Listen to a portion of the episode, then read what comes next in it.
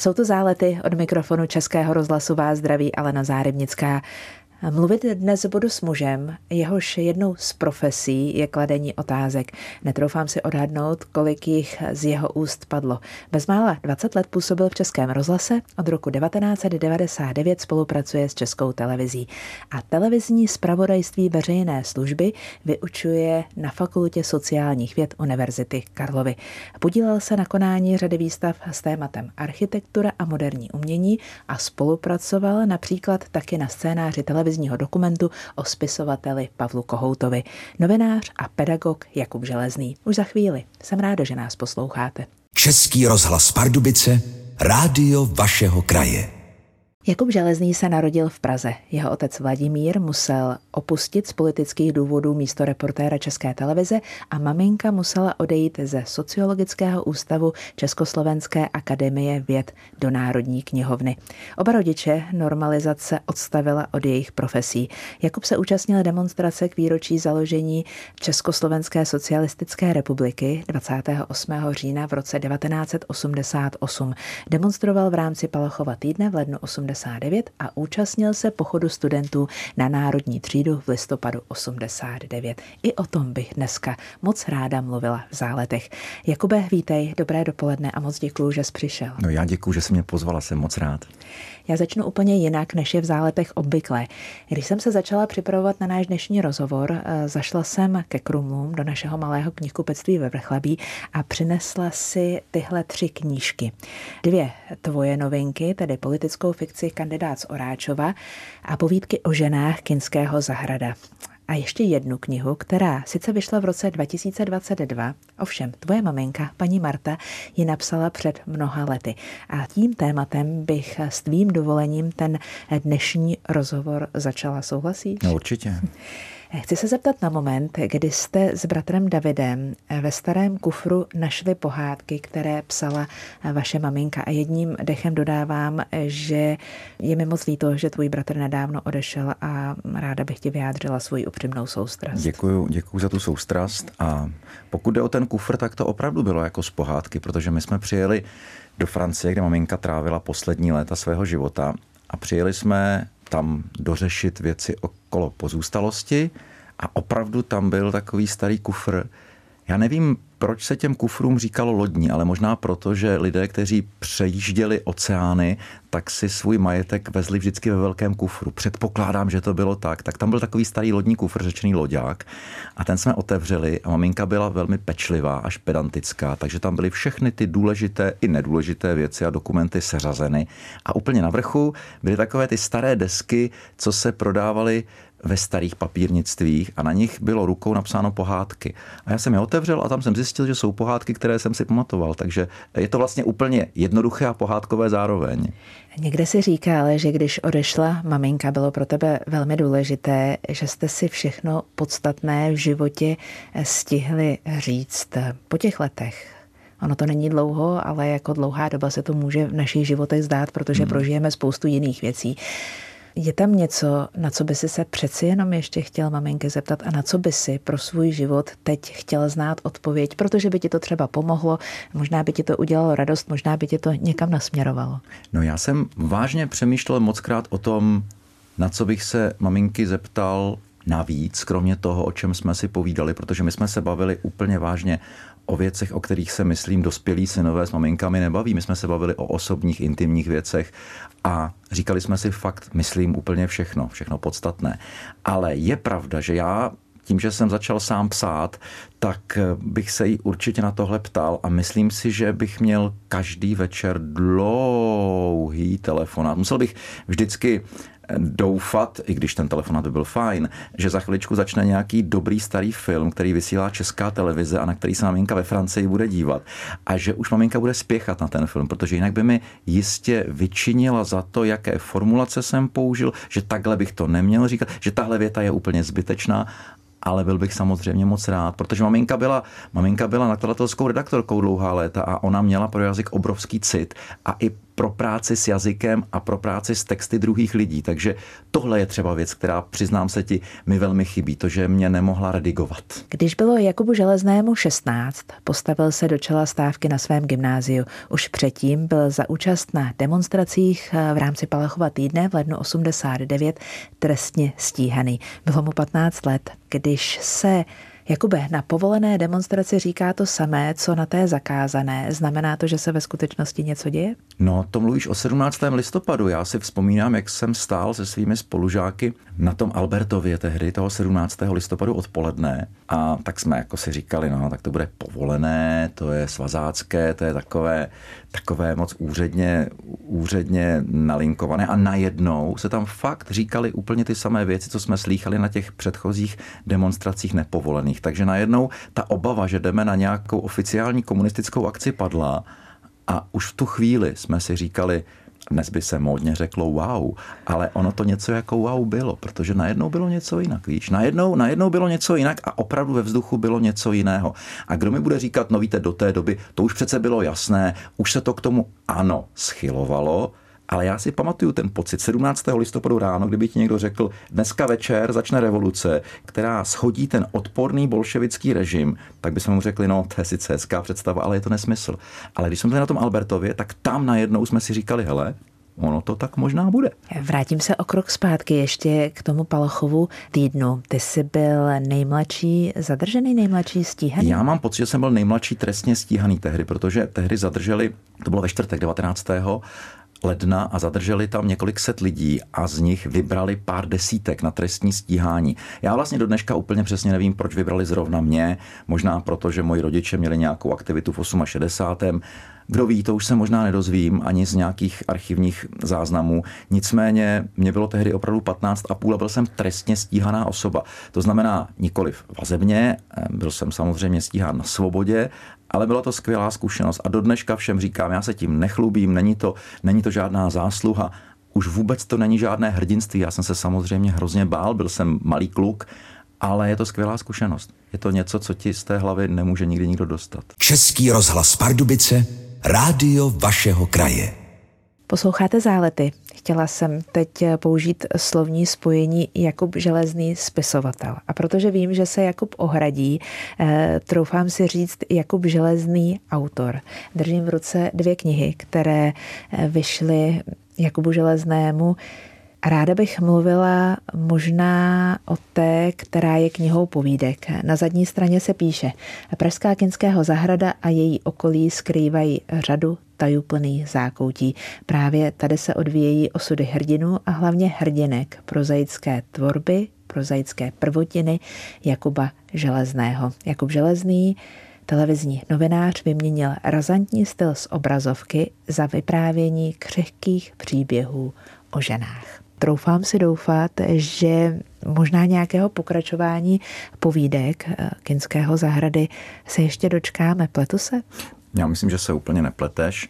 Navíc, protože mě osobně znáš dlouhá léta, tak snad víš, že to, že položím razantní otázku, nepříjemnou, třeba i trošku protivnou, nemusí nutně znamenat, že jsem razantní, nepříjemný a protivný v životě. Aspoň teda doufám. Bez pochyby ano. Já myslím, že umím být razantní, nepříjemný a protivný na ty lidi, kteří si to zaslouží i v životě, ale jinak já myslím, že právě ta knížka Oni se mě ptali novináři, jestli jako je, je o vás a já říkám, no to je jedna věc, jestli je příběhově o mě, částečně určitě ano, ale je o mě pocitově, textově, je to, je to moje vyjádření toho, jak já vidím svět, jak já bych chtěl vidět svět, protože já jsem rád, že ve světě jsou lidé, kteří se mají rádi, třeba chybují, ale nakonec vždycky dojdou k něčemu, co se dá nazvat určitou nadějí. Takže takhle bych to, takhle bych to asi viděl. No. Ehm, myslím, že ty věci můžou jít paralelně vedle sebe. To máš pravdu, stoprocentně. Neplánuješ to, že by si eh, některou z těch povídek třeba rozvětvil do románu? Já bych chtěl napsat jednou román a upřímně se přiznávám, že ta knížka povídek je takovým trošku cvičením, protože myslím, že ty postavy, které v té knížce vystupují v tom románu, třeba možná pod jinými nebo pod stejnými jmény, budou, budou určitě taky vystupovat. Ale na to mám ještě, myslím, pár let ale ten román se bude vyhrávat na stejném náměstí u stejného vchodu do Kinského zahrady a bude se, eh, bude se, mm, bude se odehrávat vlastně v podobné době, to znamená v podobně rozkročené době jako, jako tyhle povídky, takže, takže asi ano, asi ano. Přišla nějaká reakce od eh, někoho, kdo se v tvé knize poznal? Já se přiznám, že každá z těch 12 žen, které v té knize vystupují, má nějaký předobraz. U některých je to přesný předobraz, u některých je to jenom předobraz a ten příběh je vlastně skoro celý vymyšlený. A u některých těch příběhů jsem těm ženám to třeba dal přečíst, nebo jsem jim to sám přečetl. A všechny byly vlastně nadšené.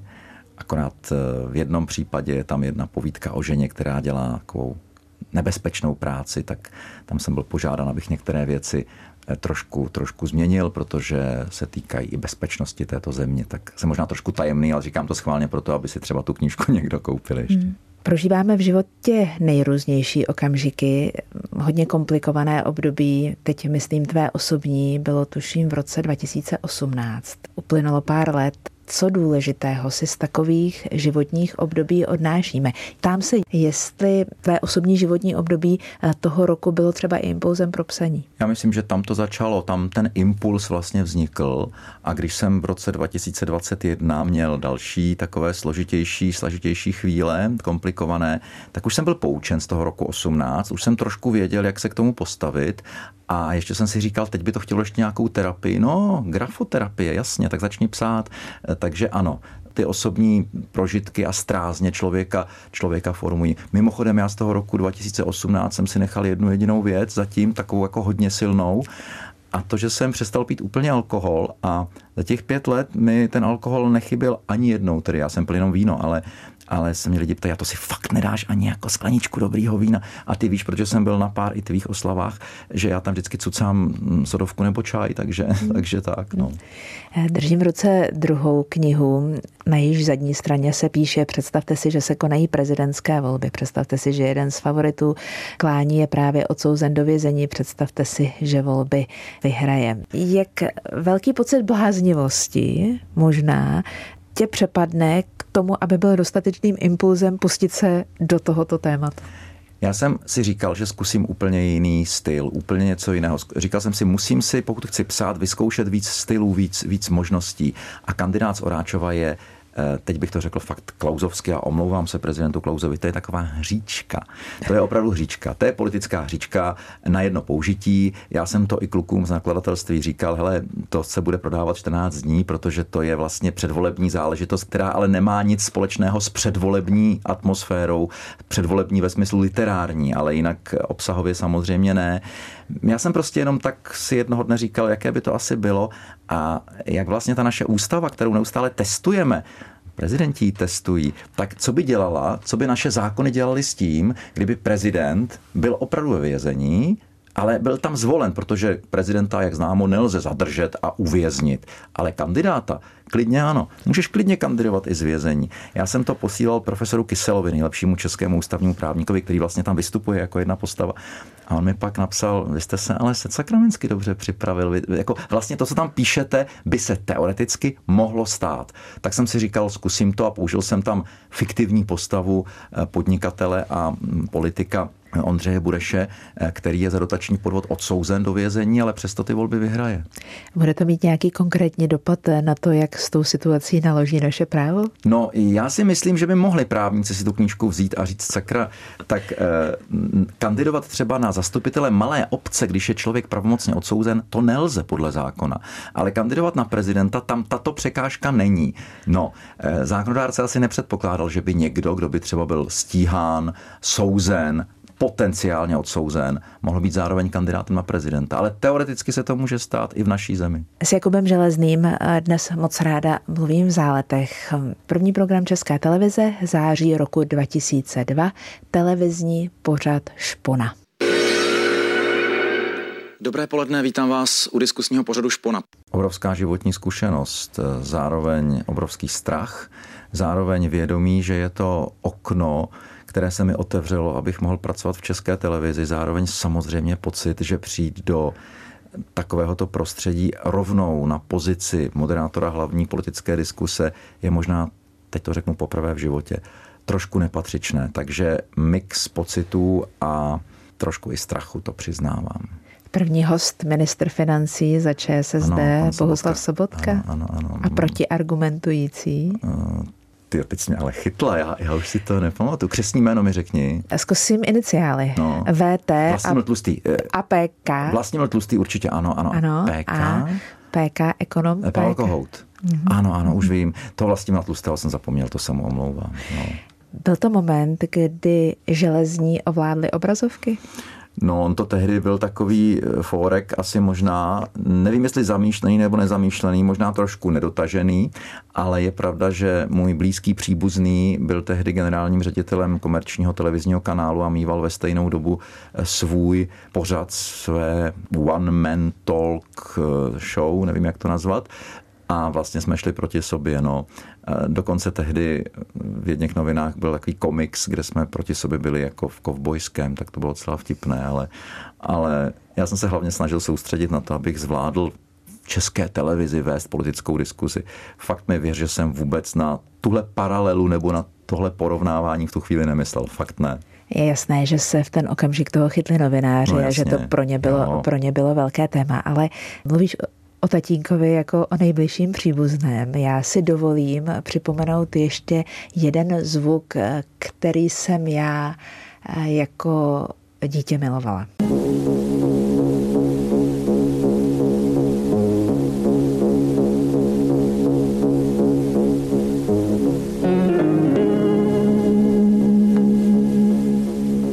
Vangelis the Unknown Man je ta znělka krásná. No to je samozřejmě moje dětství taky. To byly cesty mého táty do Bratislavy za dneska už bohužel zesnulým Jardou Čorbou, což byl velmi statečný dramaturg a pozdější televizní producent. Já jsem mu dokonce před pár lety v Bratislavě mluvil na pohřbu. No to rodinný přítel a ten vlastně umožnil tátovi, který nesměl pracovat v televizi, aby pod cizími jmény nebo bez uvedení autora psal scénáře pro tenhle ten seriál, který byl sám o sobě, myslím, skvělým nápadem vlastně, jak popularizovat něco, co zdánlivě je složité, zdánlivě je, je komplikované a trošku tajemné, to znamená vesmír, astronomie, astrofyzika. A použil k tomu, použil k tomu skvělého moderátora, který sám byl sám je špičkovým vědcem, to znamená doktor Grigar. Myslím, že to byl vynikající nápad a myslím, že to je jeden z největších tátových pomníků, to určitě.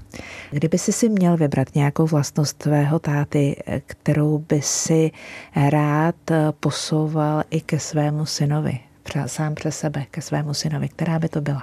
No, pravděpodobně by to byla kreativita. Asi by to bylo to nacházení správných nápadů, nacházení třeba nápadů, které jiní nemají. Tohle, kdyby Šimon zdědil, tak by to bylo fajn. A co by měl zdědit po babičce Martě? No, poté už asi zdědil citlivost a laskavost a zároveň, zároveň takovou někdy i neústupnost, ale, ale takovou tu sociální inteligenci v tom, že ví, že když třeba odejde blízký člověk a on s chodou okolností sedí na posledním rozloučení vedle své tety, to znamená manželky svého strýce, tak ji několikrát chytne za ruku, když, když vidí, jak, jak, ona je, jak ona je zlomená. A to v 11 letech je, je fajn, když ten člověk umí sám tohle vyhodnotit. A to si myslím, že má snad po mně a snad po mojí mamince. Hmm.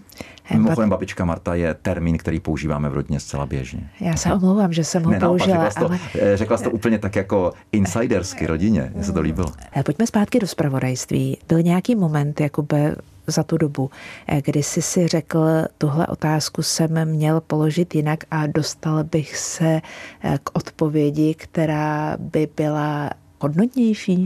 Určitě. Asi ti teď z hlavy nebo z kapsy nevysypu konkrétní příklad, ale klidně si nasypu popel na hlavu. Mnohokrát se mi stalo, že jsem třeba se trošku vnitřně nechal unést tím, jak ten rozhovor plyne. Ty víš, že každý rozhovor má nějaké, nějakou chemii, nějaké módně řečeno flow a najednou v tom flow se dostaneš na nějakou vlnu a donutit tě to trošku, já nechci použít slovo exhibovat, ale udělat třeba něco, co je tak jako malinko na efekt. Ano, stane se to. Není to správně, ale já to přiznám, stane se to v té práci. A potom si zpětně řekneš, jo, tak kdybych ubral, položil bych úplně normální otázku, tak bych možná dostal úplně normální odpověď. Já jsem, já jsem zažil situaci, kdy moji studenti jednou hodnotili nějaký rozhovor jedné mojí milé kolegyně a říkali mi, hm, ona byla ale strašně mírná, vy byste, vy byste byl mnohem, mnohem drsnější. A já říkám, tak si to pojďte pustit ještě jednou. A ona tam, byla to Marcela Augustová, dostala mnohem větší množství potom citovaných a normálních odpovědí z toho Babiše. Prostě, prostě dostala. A já jsem říkal, víte, kdybych tam byl já, tak je to možná souboj. Eh, ne, že bych to tak chtěl, ale prostě by to tak vyznělo. Byl by to souboj dvou kohoutů. Ale tady Prostě Marcela se svým naprosto stoickým klidem opakovala otázku, položila otázku nepříjemnou, no a nakonec dostala odpověď, protože na ní ne, nebylo vůbec nic poznat. Na mě by třeba bylo poznat, že už tu chvíli bych byl napružený a říkal bych si, sakra, už mi ten babiš odpoví, se ho ptám třikrát. A už by to na mě bylo znát. Já to přiznávám, není to správně. Takže takové situace určitě byly. Jakub Železný, posloucháte zálety. Do Českého rozhlasu nastoupil Jakub Železný v roce 1993, před mm-hmm. 30 lety. Když teď procházíš jakoukoliv vrátnicí jakékoliv budovy Českého rozhlasu, co na tebe padne? Takhle, já jsem samozřejmě na prvním místě rád, že si mě pozvala ty a na druhém místě, že to bylo do Českého rozhlasu. A dokonce tamhle vedle jsou ty eh, staré stříhací stroje. Já jsem byl před časem v Českých Budějovicích a tam je měli taky a já jsem se úplně rozplýval a teď s tím technikem, on mi to tam ukazoval a říkal, to jsem vždycky rád, když někdo přijde a pamatuje si to ještě z té doby. Takže Český rozhlas je pro mě strašně důležitý. Ano, je to 30 let a pár měsíců a jsem mu dodnes Českému rozhlasu za to, co mě naučil vděčný, to určitě. Mě na tobě baví tvoje až možná posedlost přesností a smysl pro absolutní důslednost. Když se díváš na své studenty, najde se tam někdo, kdo tyhle dvě podstatné, pro mě podstatné hmm. věci v životě taky umí, taky dokáže? Já myslím, že to poznáš na těch studentech. Oni si tihle ti studenti většinou sedají do prvních řád, buď, anebo úplně dozadu. A když se díváš, protože tak já jako když vyučuju, tak se tak jako dívám a říkám si tak, jak to na vás působí a poznáš. Poznáš, jestli to někoho baví, poznáš, jestli tam jenom někdo, kdo si otrocky teda něco píše a poznáš, když někdo poslouchá. Třeba si vůbec nic nepíše, ale pozoruje tě. A takový člověk většinou je ten, který dokáže ty věci správně analyzovat, správně se rozhodovat. Já třeba se docela rád chlubím Petrem Obrovským, naším současným současným zpravodajem České televize v Bruselu, který byl můj student a byl to dokonce můj, eh, můj diplomant, vedl jsem mu diplomovou práci a tam jsem třeba od prvních chvíle věděl, jsem si říkal, to je ale chytrý kluk, to je, to je člověk, který umí věci dát do souvislosti, umí se správně zeptat, takže poznáš to, ale samozřejmě vždycky ne. Ale je fajn, když to poznáš, protože když to poznáš, tak víš, že si snad udělala něco správně i jako pedagog. Za co Jakub Železný vyhazuje od zkoušky? Nedávno jsem potkal v kavárně, kam chodím skoro každý den, slečnu s malým dítětem a ona říkala, je, dobrý den, předloni jste mi dával, eh, jsem, jsem, jsem vás měla uskoušet. Říkám, že jsem říkal, co, co, jsem, co, co, jsem vám dal? No Bčko jste mi dal. A Ačko jste si neza, nezasloužil jsem si Ačko. Naopak dal jste mi ještě poslední otázku, abych to z Cčka vytáhl na Bčko, tak jsem si říkal, no to jsem celý já. takže, takže já si nepamatuju, že bych někoho vyhodil. Možná, možná jednou, ale většinou spíš se snažím být laskavý a spíš se snažím, aby ti studenti měli vlastní kritické myšlení. Když mi odvyprávějí to, co jsem jim řekl já, tak fajn. Ale když mi k tomu, co jsem jim řekl já, k faktům, řeknou, víte, ale já mám pocit, že, víte, ale já jsem zažil na Erasmu nebo tamhle, víte, nebo já jsem byl v Německu a tam to dělají trochu jinak, tak mě to baví mnohem víc, než když mi řeknou, vy jste nám říkal za A, za B, za C, datum, tohle, tohle se stalo a tahle situace je popsána v tomto zákoně a česká televize to má takhle fajn. Ale víc mě baví, když k tomu mají svůj vlastní kritický pohled. Hmm. Často novináři kladou otázky do okamžiku, než dostanou nějakou odpověď. Často ale taky přemýšlí o otázkách, které by eh, neradi a nebo vlastně nikdy nepoložili. Máš nějakou takovou otázku, tabu otázku, eh, kterou by si nikdy nevytáhl, protože by ti to, a teď mluvím hodně obecně, eh, přišlo možná v nějaké konkrétní situaci, kterou si vybavíš nefér? Nefér, nevhodné. Jakmile by to mělo být nefér, nevhodné, jakmile by se to mělo dotknout třeba osobně někoho, jakmile by se to mělo dotknout něčí rodiny nebo něčeho, co souvisí s nějakou intimitou, tak si neumím představit, že bych takovou otázku položil. To by jo musela být situace, aby to bylo v takzvaně veřejném zájmu. A, a teď jak to posoudíš? Na to fakt není mustr, na to fakt není tabulka. Není nakonec nejlepší otázka taková, která vyvolá další otázky? No jasně, to je ideální situace, když položíš nějakou otázku z deseti připravených, třeba otázku číslo tři, a dostaneš na ní takovou odpověď, že na otázky čtyři až deset můžeš zapomenout, protože tě to navede na úplně jinou výhybku. Ale to je pak většinou chyba toho respondenta. Bavíme se nejčastěji o politicích, tak je to většinou chyba toho politika. A on pak většinou se snaží brát zpátečku, ale paní doktorko, já jsem to takhle, víte to. Ale už to bylo vysloveno, už to bylo řečeno. Je nějaká otázka, Jakube, na kterou bys nerad odpovídal sám? Určitě by to byly otázky, které se týkají opravdu osobních věcí, které se týkají opravdu eh, třeba nějakých věcí uvnitř mé rodiny, tak, tak, tak to asi ne. Ale jinak se přiznám, že odpovím rád na cokoliv ale protože si myslím, že mám zkušenost verbální 30 letou, tak zase vím, jak odpovědět tak, abych trošku naplnil to heslo, zeptej se mě, na co chceš a já na co chci odpovím. Ale snad doufám, že jsem dneska byl docela otevřený, ne? Aspoň jsem se snažil, teda, promiň. Bez, bez pochyby, ano. Pochval mě trošku. ano, budu tě, budu tě chválit až v závěru našeho vysílání. Dobře, dobře. Nechval moderátora před koncem rozhovoru ženu před smrtí, víš, jak se to říká. Ano, ano, ano. Mimochodem, ten citát byl horníček, že? Ano, ano, ano. ano, ano. Jako v železný posloucháte zálety. Český rozhlas Pardubice rádio vašeho kraje. S Jakubem Železným eh, dnes moc ráda mluvím v záletech. Ještě dvě otázky, které musí dnes nutně padnout. Kdy je Jakube v rozhovoru nutné ustoupit a kdy je nutné se nevzdat? A paralela, kdy to samé je dobré udělat v životě? Ustoupit v rozhovoru můžeš ve chvíli, kdy cítíš, že se dotýkáš něčeho, čeho by se dotýkat neměla. Nevzdat se je nutné ve chvíli, kdy jsi stoprocentně přesvědčená, že je ve veřejném zájmu, aby tahle otázka padla a aby tenhle člověk, který třeba hospodaří s veřejnými penězi, odpovídal na tu otázku, odpovídal podle pravdy. No a v životě je to podobné, ne? Ustoupit se má tehdy, kdy se to může někoho dotknout, něčeho dotknout, někoho blízkého. Ale bojovat za něco, o čem si přesvědčená, že je správné, proti komukoliv, i třeba proti někomu, kdo byl ve tvém životě v nějaké době blízký, to se prostě může stát a od toho by taky člověk neměl ustoupit. Minulý týden tu se mnou byl Jan Adam. Ahoj Jakube, jak se ti daří? My jsme se potkávali, když jsme oba pracovali v Českém rozhlase, to bylo někdy v letech 95-96.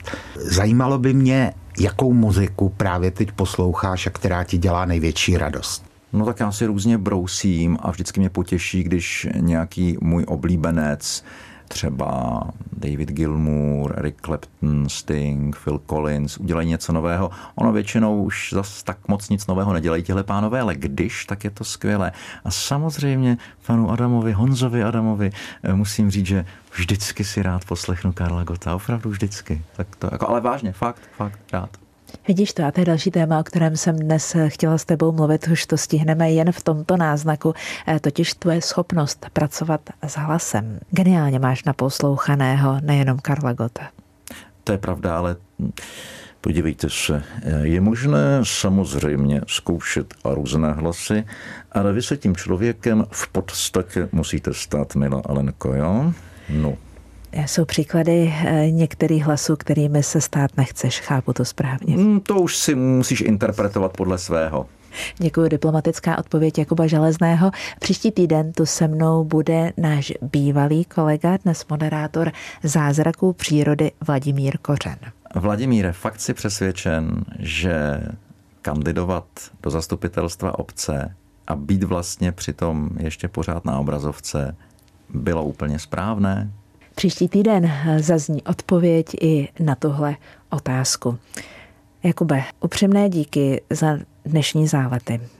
Přesnost, poctivost a zaujetí je podmínka nutná pro to, aby náš život měl smysl. Děkuji ti za to. Otázka, jestli je dostačující, ale nutná je určitě. Já ti moc děkuji, že jsi mě pozvala. A já děkuji za to matematické doplnění podmínky nutné, nikoli postačující proto, aby se cokoliv stalo. Záleží to vždycky na nás, že je to tak? Máš pravdu, děkuji. A krásnou neděli přejeme vám všem. Tento pořad si můžete znovu poslechnout v našem audioarchivu na webu pardubice.rozhlas.cz.